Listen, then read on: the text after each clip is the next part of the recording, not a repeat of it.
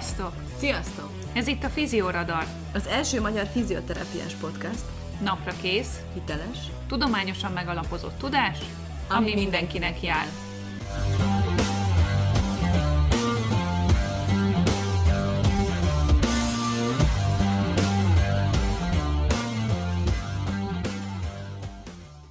Műsorban elhangzottak nem minősülnek egészségügyi tanácsadásnak, sem egészségügyi oktatásnak vagy képzésnek, és nem helyettesítik azt. Minden információ tájékoztató jellegű és a figyelem felkeltését szolgálja. Sziasztok! Ez itt a Fizioradar újabb adása. Én Kati vagyok, a Fizioradar egyik műsorvezetője, és mint mindig itt van velem műsorvezető társam, Edina. Szia, Edina!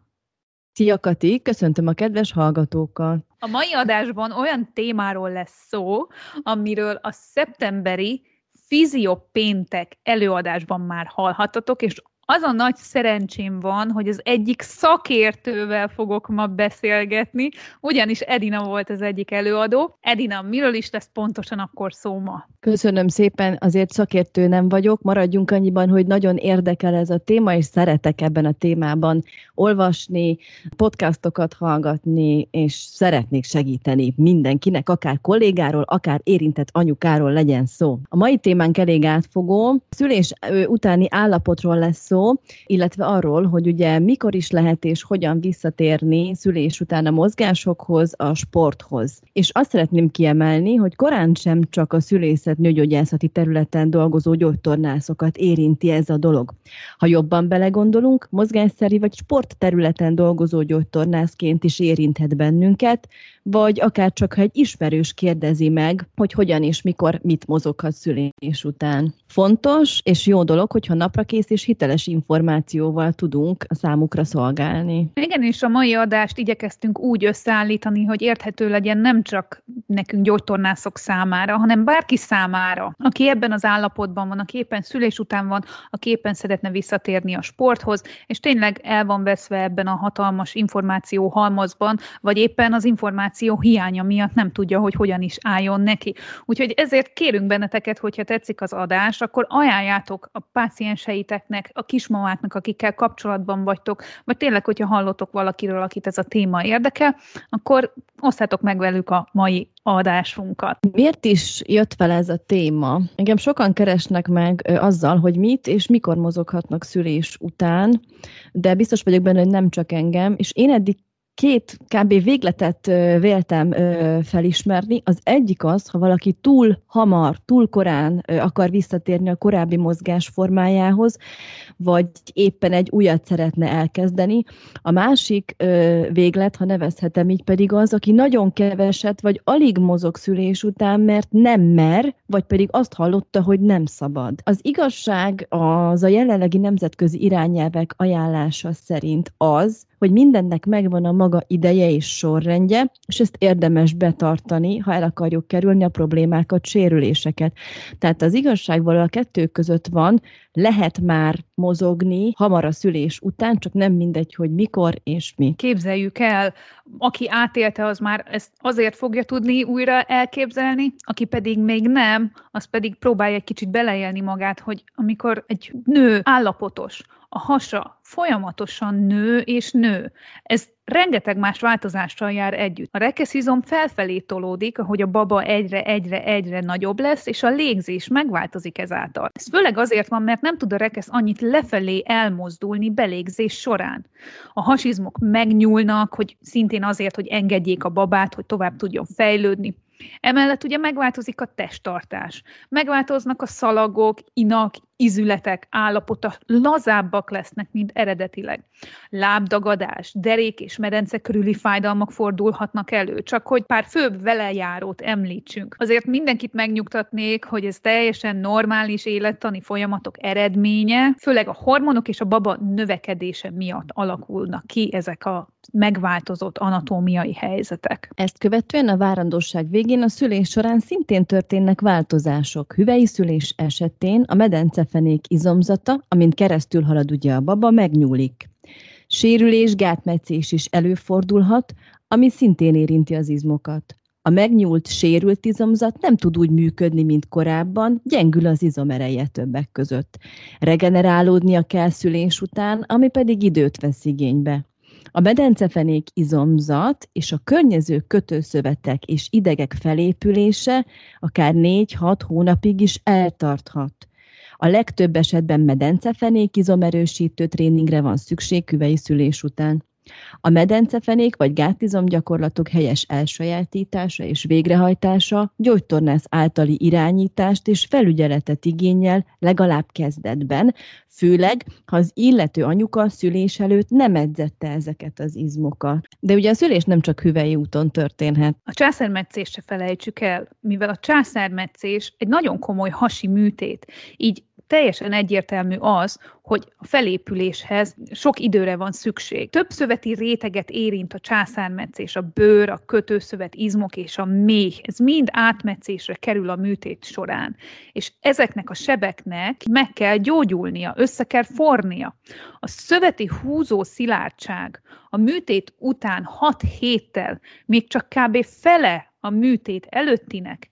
Tehát egyáltalán nem olyan teherbíró még a szövet, mint korábban. A teljes felépüléshez akár hat hónap is szükséges. Azért mondtuk el ezeket a dolgokat eddig, mert nagyon fontos, hogy ezzel mindenki tisztában legyen, és hogy pont emiatt ne érje a testet, a szervezetet nagyobb erőbehatás, vagy megerőltetés, vagy nehéz fizikai mozgás és sport, mint amennyit az aktuális gyógyulási szakaszban elbír.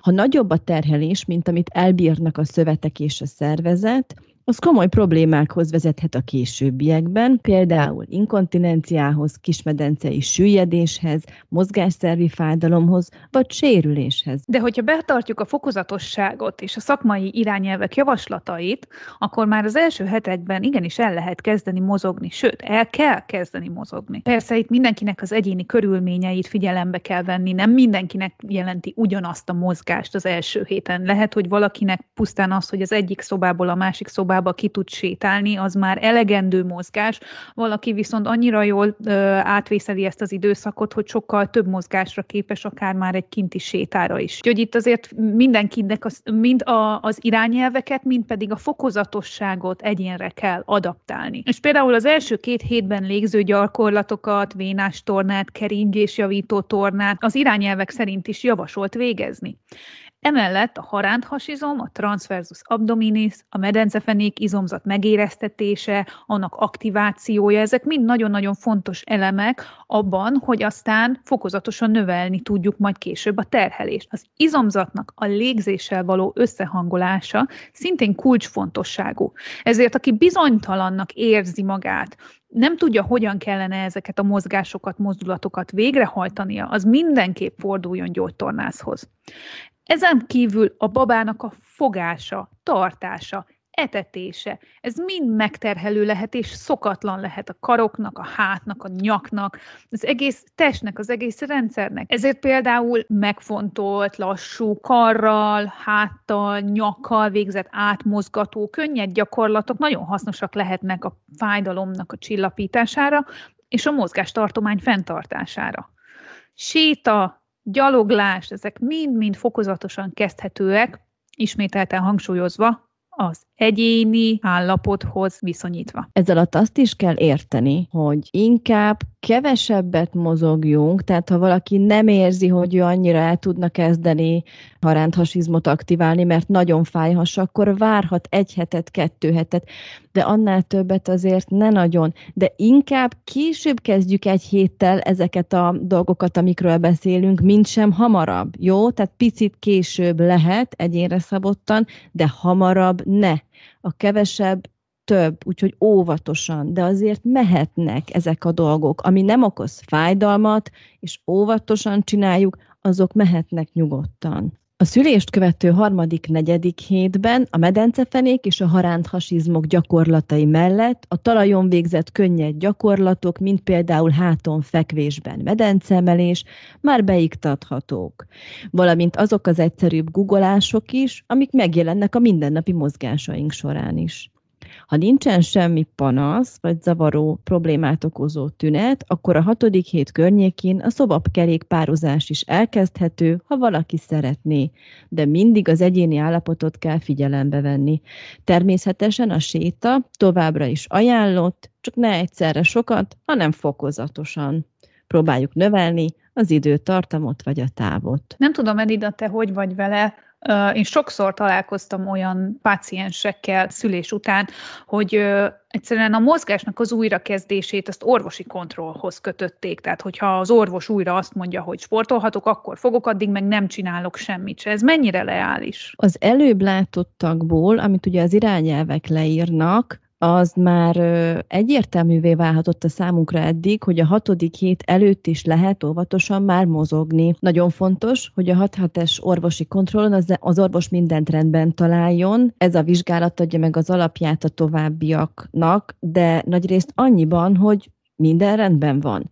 Viszont az még nem jelenti azt, hogy az illető anyuka kezdhet is egyből intenzívebben sportolni, hogyha az orvos azt mondja, hogy minden rendben van, jól gyógyult, minden helyreállt, minden rendben úgy, ahogy a hatodik hétre kell. A várandóság alatti hormonhatások ugyanis a szülés után is fennállnak még legalább 3-4 hónapig, emiatt az izületek még mindig sérülékenyebbek, ugyanúgy, mint a várandóság alatt is. Gyógytornász által végzett állapotfelmérés igen csak javasolt, amiatt, hogy valódi képet kapjon az anyuka, a medencefenék állapotáról, izomerejéről, a hasizomzat állapotáról, szülés módjától függően, és általánosságban a mozgás szervrendszerének az állapotáról.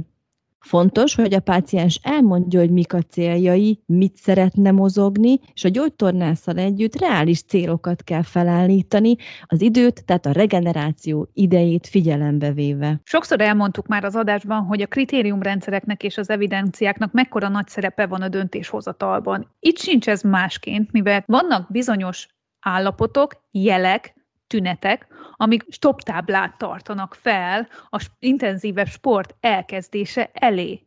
Ilyenek lehetnek a vizelet-széklet inkontinencia, a szél visszatartási problémák, a menstruációval nem összefüggésbe hozható vérzés, hüvei kitüremkedés, nehéz vagy húzó érzés a hüvelyben, fájdalmas közösülés, székrekedés, szétnyílt hasizomzat, csökkent hasizomerő és funkció, derék és vagy medence fájdalom. Ezek mind jelző tünetek, jelek lehetnek, amik igenis igényelnek további kivizsgálást, jóval azelőtt, mielőtt az illető visszamenne az intenzív sportba. Teljesen így van, nagyon fontos ezeket a tüneteket figyelni. Ha fennáll valamelyik, vagy akár több ezek közül mindenképpen gyógytornászhoz kell fordulni, hogyha már volt szakorvosi vizsgálat, ha pedig nem volt, akkor mindenképpen szakorvoshoz kell fordulni. Amennyiben nem állnak fenn ilyen panaszok, a hatodik, nyolcadik hét elteltével, akkor a szülést követő 8-12. héttől kezdhető már a korábban felsoroltak mellett az úszás, a kerékpározás és az úgynevezett low impact mozgásformák, sportok is. Mit értünk low impact mozgásformán? Ezek azok a mozgások, amik nem járnak zökkenéssel, talajba való becsapódással, ütődéssel, hogyha például futás közben a sarkunkra gondolunk, az neki ütődik, ugye, mikor leérkezünk a futás közben a talajra.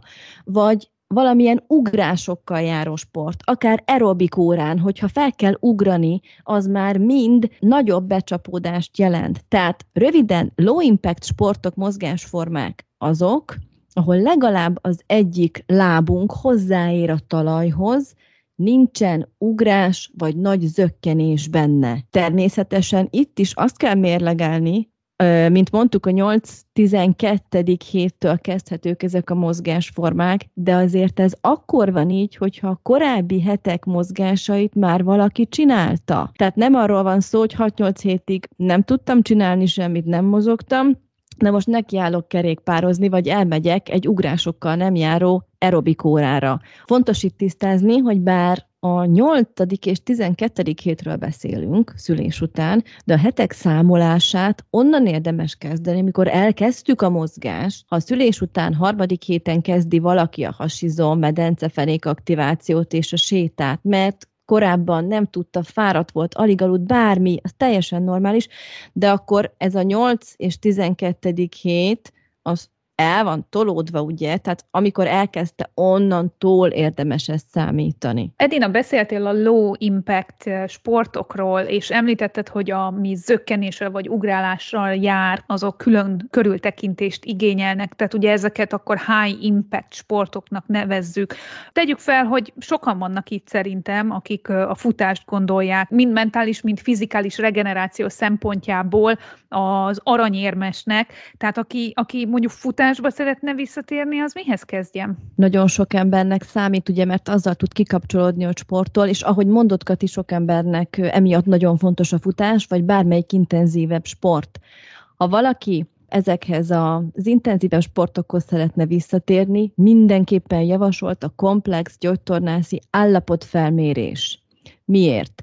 Mert a futás, az ugrással járó sportok, például a crossfit, vagy a komolyabb súlyzós edzések, vagy saját testsúlyos edzések, tudjuk, hogy ezek manapság nagyon elterjedtek, divatosak, sokan szeretik őket. Említhetjük itt a TRX-et, vagy akár a lovaglást, tehát sokat, ez mind már ugye high impactnek számít, ahogy mondtad is, és sokkal jobban igénybe veszik a testet, mint a korábban, most is általunk 12. hétig javasolt mozgások, mozgásformák.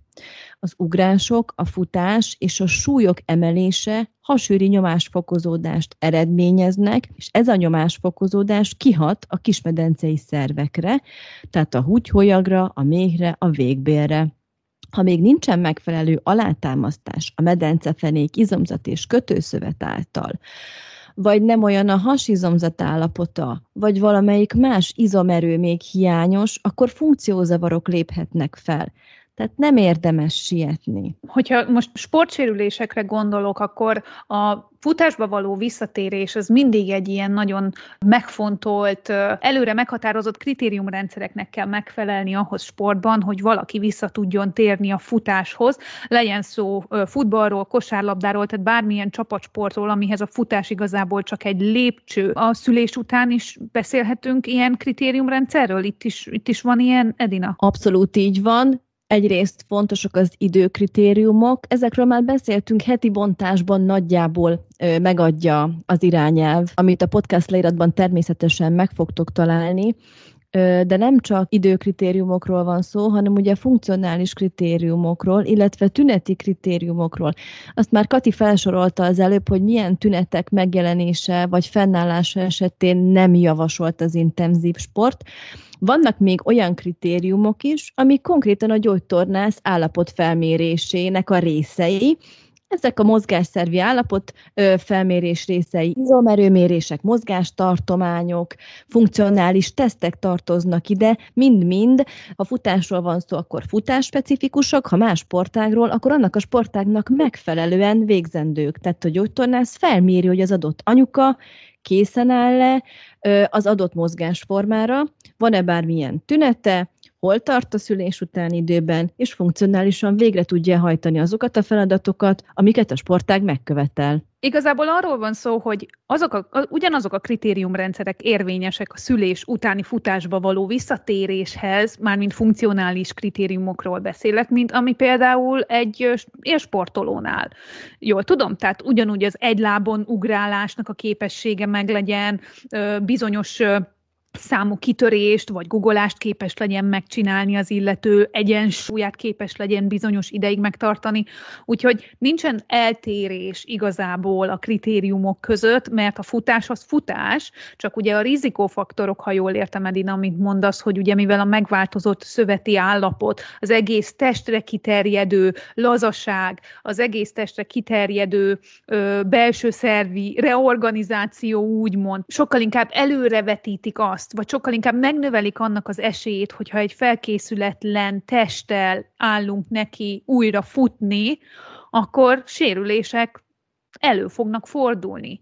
És ugye ha azt is gondolom, hogy a folyamatos rándulások, húzódások, amik olyankor jelentkeznek, amikor a testünk nincsen felkészülve a megadott terhelésre, az igazából a mozgás örömét is elveszik, és aztán egy ilyen nagyon ö, lehangoló ö, ördögi körbe találja magát az ember, hogy szeretne mozogni, de nem tud, mert hogy ugye állandóan sérül, és a végén nem érti, hogy miért. Teljesen így van, Kati. Ugyanazok illetve nagyon hasonlóak a kritériumok mozgásszervi szempontból, annyi, hogy itt hozzá van téve a nőgyógyászati terület, a medencepenék és a hasizomzatnak az állapotának a felmérése is, illetve ott is ugye vannak kritériumok. De amúgy teljesen ö, hasonló a futáshoz való visszatérés, funkcionális vizsgálata, mint bármilyen műtét kapcsán például, vagy pedig térd vagy bokasérülést követően mert ugyanúgy futásról van szó. Az állapotfelmérés során gyógytornászként alapvető feladatunk a páciens tájékoztatása az anatómia és élettani működésekről, a lehetséges problémákról, kockázati tényezőkről, a fokozatosságról, mert tapasztalatom szerint nem mindig értjük ugyanazt a fokozatosság alatt, és ezt célszerű tisztázni, és a pácienssel együtt kell meghatároznunk a célokat.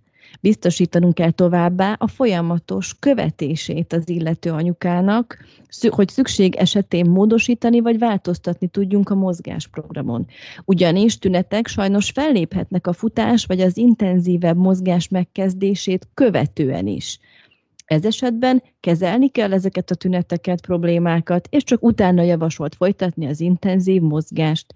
Tehát, ha probléma merül fel, akkor nem kell tovább futni, fontos, hogy szakemberhez forduljunk, hogyha érint minket ez a dolog. Nem kell megijedni, utána nagy eséllyel folytatható majd a vágyott mozgás, csak egy kis ideig módosítani vagy változtatni szükséges. Jó, illetve nyilván kezelni az adott hiányosságot, ha mondjuk egy izomerő problémáról van szó.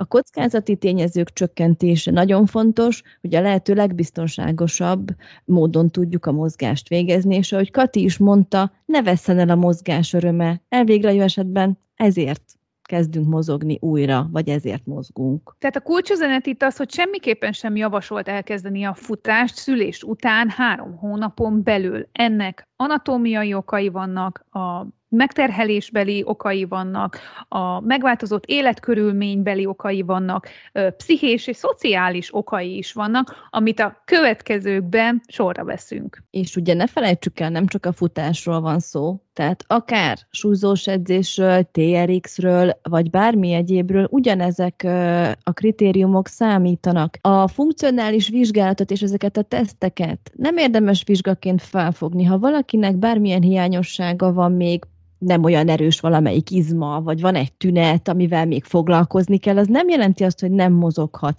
Akkor keresünk együtt gyógytornászként a pácienssel lehetőségeket, alternatívákat, van egy csomó olyan mozgás az edzéseken, bármelyik mozgásformáról vagy sportágról legyen szó, aminek vannak könnyebb, könnyített verziói. Vegyük át a pácienssel. Ezt a verziót nem, de ebben a könnyebb verzióban csinálhatja. Megnézem, megvizsgálom, hogy hogy működik a teste, hogy hajtja végre azt, és ha jó, és neki nincs szubjektív tünete, akkor mehet. A módosításokat páciensként el kell fogadni, mert csak probléma van belőle, hogyha túlhajtjuk magunkat. Gyógytornászként pedig át kell néznünk a pácienssel, hogy mik az ő alternatívái, lehetőségei, és egy adott akár csoportos aerobik órát is saját magára tud szabni, ha egy feladatot ki kell hagynia, ahelyett kap egy másikat, és ő addig azt csinálja.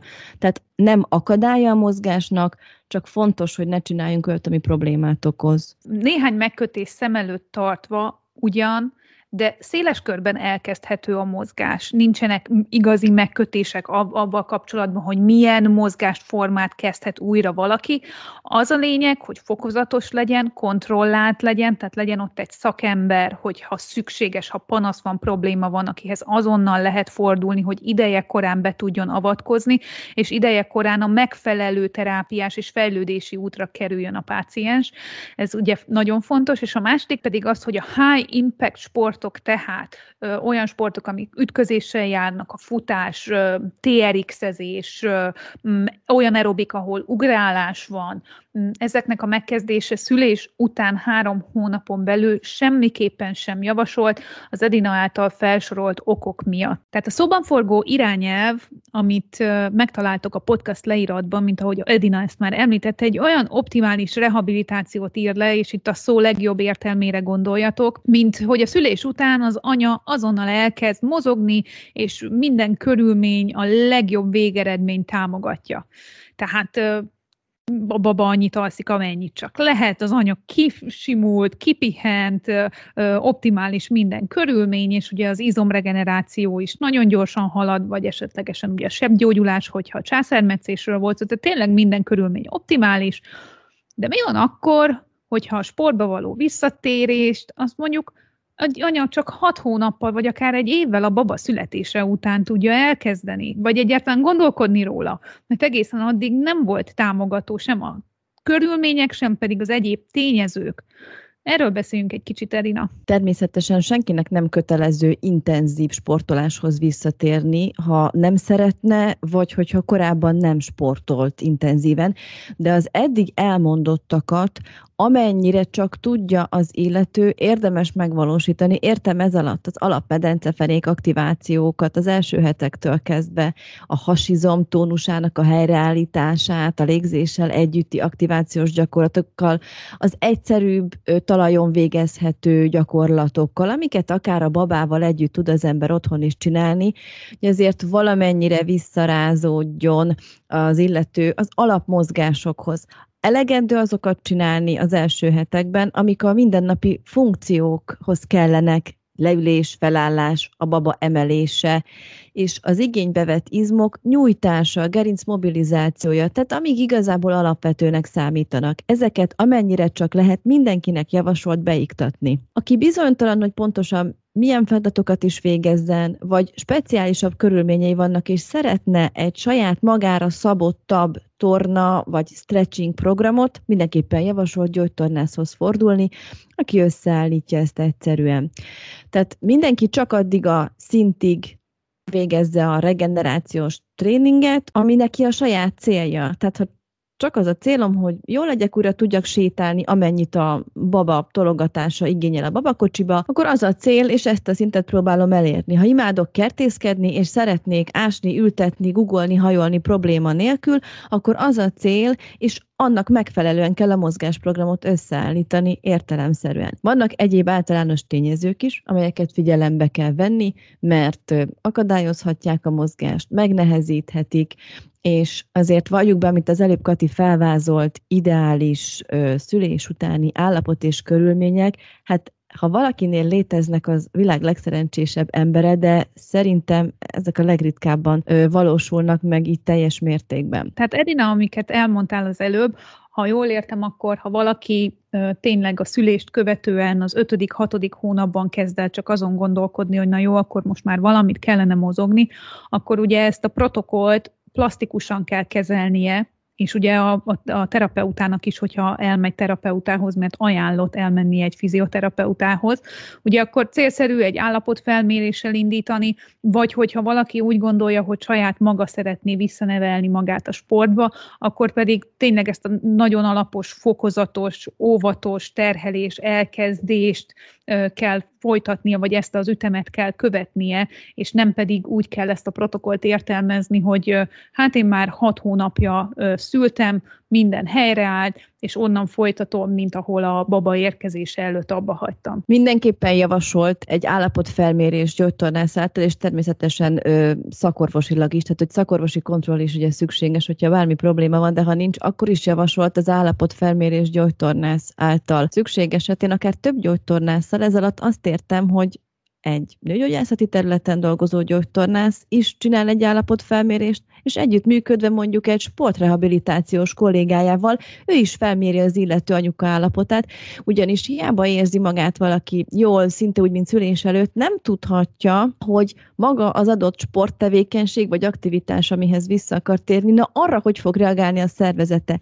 És egy állapotfelmérés alkalmával azért nagyon jó képet kapunk arról, hogy van-e még valami pici hiányosság, amit előbb érdemes korrigálni, és aztán kezdeni az edzést, vagy tényleg minden rendben, és akkor mehet a dolog fokozatosan. Itt nyilván mindenki kérheti az adott sportákban, vagy mozgásformában edző segítségét is, hogyha a fokozatosságban bizonytalan, hogy most ez hogyan is valósítsa meg. Tehát a mozgás újrakezdése optimális esetben állapotfelméréssel kellene, hogy induljon. És ö, itt, ö, hogyha hallgatnak minket ö, fiatal anyukák, ö, és azon gondolkodnak, hogy újra elkezdenek mozogni, vagy már mondjuk elkezdtek mozogni, de úgy érzik, hogy irányításra, segítségre szorulnak, vagy jó lenne egy szakember tanácsát, véleményét meghallgatni, akkor mindenképpen keressenek fel, ahogy Erina is említette, egy medencefenék fizioterápiára szakosodott nőgyógyászati területen jártas gyógytornászt, és akár egy sportterapeutát is.